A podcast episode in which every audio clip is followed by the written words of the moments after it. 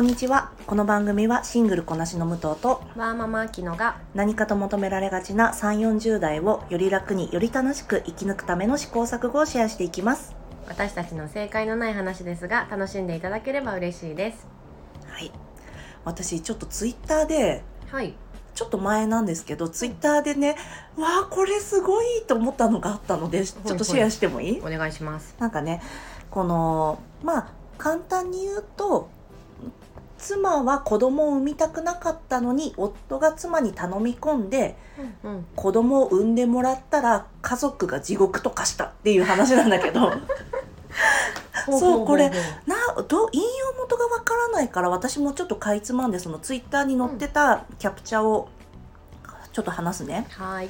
えーまず、まあ、子供嫌いな妻に頼み込んで子供を作った。うんであの結婚前から妻は子供嫌いだから一生一人で生きる。まあ、なんでかっていうと自分が全く手をかけられず放置で育ったから。うんで結婚する時も子供はなしでいいならという条件で結婚したんだってうんでそのつもりだったんだけど夫が周囲や兄弟に子供が生まれると自分の子供にに会いたい気持ちが出てきてしまってうん。点々点これ書いてあるまま読みました。で散々揉めて妻から約束が違うし卑怯者だと言われたが、えー育児は自分がするからと頼み込んで否認をやめた。で妻はそれを書面にした。はい。で産休はもちろん妻が取るけど育休は僕が取るとか、うんうん。あ僕というのはその夫ですね、で保育園の手続きも全部夫がやる。で妻は家事と仕事。僕、えー夫は育児と仕事っていう分担にしようってはっきり言われた、うんでえーそこからなんだけど私はびっくりしたのが、うん。で妻が妊娠。で必死で必死で支えて出産って書いてあるけど、うん。まあすまあでも妊娠してるのは妻だからね。そうですね。ね。うん。でまあ妻はそうもうこれ社法法律上あの2ヶ月は休業しないといけない。それはもう決まってることだからね,、で退院に合わせて、えー夫側が育休を取った。だけど夫の育休が2ヶ月しか取れなかった。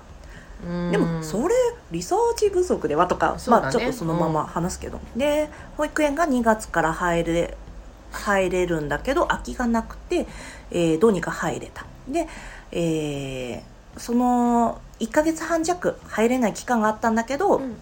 夫のお母さんに来てもらって、えーなんとかやっていた。うんでその後なんだっけ、えー保育園に行くようになり妻は送り迎えもあんまり言ってくれない。うん。言ってくれない。であのお迎え頼んでも話が違う。でそれでもどうしても行けないと言って任意堂だけ行ってもらった。で、えー、と土日も家族で出かける体力がない、えー夫は夜中もミルクやら寝かしつけで疲労困憊。うん。でたまにはやってくれてもいいのにって夫は思ってるで友達のところや兄弟の家族を見てどうしても子供が欲しくてだけど子供ができたら地獄です。子供は可愛い本当に可愛い。でこれ僕に似て愛していますって夫が言ってるんですけど。で、でも体力が持たないし精神的にうつ状態。うん。で妻に話したら世間様は奥様が家事育児仕事全部やるんでしょ？あなたは育児と仕事だけだし男なんだから体力あるんじゃない？と冷たく言われました。でなんかこうっていうでえっ、と妻からの愛情が感じられなくて優しさ思いやりとか優しさとか最後にいつ感じたんだろう。妻は徹底的に子供を避けており必然的に僕も避けられています。そこをすぐ助けてほしい妻がいるのに完全にスルーされて辛い。最後の子供への愛情が妻あ最愛の子供への愛情が妻には全くなくて辛い。仲良し夫婦だったのに今や家庭内別居になってしまったのが辛い。どうしたらいいんでしょうかっていう。これまあ釣りなのかどこどう出典が分かんないからごめんなさい。私もパッと喋ったんですけど。はい。これ最初に読んでどうでしたか？うん、どうしてもやっぱ奥さんの立場からしたらまあ子供を求めないっていう条件で結婚しているのにその旦那さんの提案はやっぱり裏切りって思われてもなんかしょうがないかなって思思っちゃいますね。うん。で絶対に生まれたら子供ができたら大変っていうのは想像がもう容易にできるはずなのに、なんだろう目先のうーん可愛らしさとか、うん。まあ単純に欲しかったっていう思いでうーんなんかちょっとご主人どうかなっていうふうには見ちゃいます私は。ね私あの子供を産まないって決めてるのは、うんうん。この私養育はそんなに前もちょっとプライベートの話の時に話したけど養育は嫌じゃない、でも産褥が嫌なんだっていうのも何度も何度も言ってると思うんだけど 10ヶ月と月10日妊娠して、産んでその後2ヶ月間ぐらいあの交通事故、うん。全治3ヶ月の交通事故にあったぐらいって言われると思うんですけど、はい。まあ、それぐらい体にダメージを負ってはい。脳も萎縮して、っうん。ていうのをやるわけじゃないですか、うん。マミーズブレインってよく言われますけど。はいだからそれを産褥を人に求めるというのはどういうことなのかというのをね今一度考えてほしいっていうのはそんなに容易に求められることではないっていうのをもうちょっとね考えてほしいなっていう気持ちと同時にこの妻の信念を何だと思ってるんだという 私そこにねうん怒りが湧きましたね。怒りまで行きました怒りね。が湧きました。わかんないよ。これが本当の釣りで話してるのかもしれないし、うん本当の状況なのかもわからないけど、だって、産んだら可愛いってどうせ思えるんじゃないってさ、そこに期待したよねきっとご主人は。産んだら最愛の子供なんだからって、この、自分で体を痛めて産んだ子なんだから、絶対そこにいたら、きあの、気持ちが変わるんじゃないかなってうん。思って妻の思想を舐めてることに私はねもう。もう言葉選びがねもうご主人敵だね。そうね。私はねご主人とも言わないしね人の夫のこと。を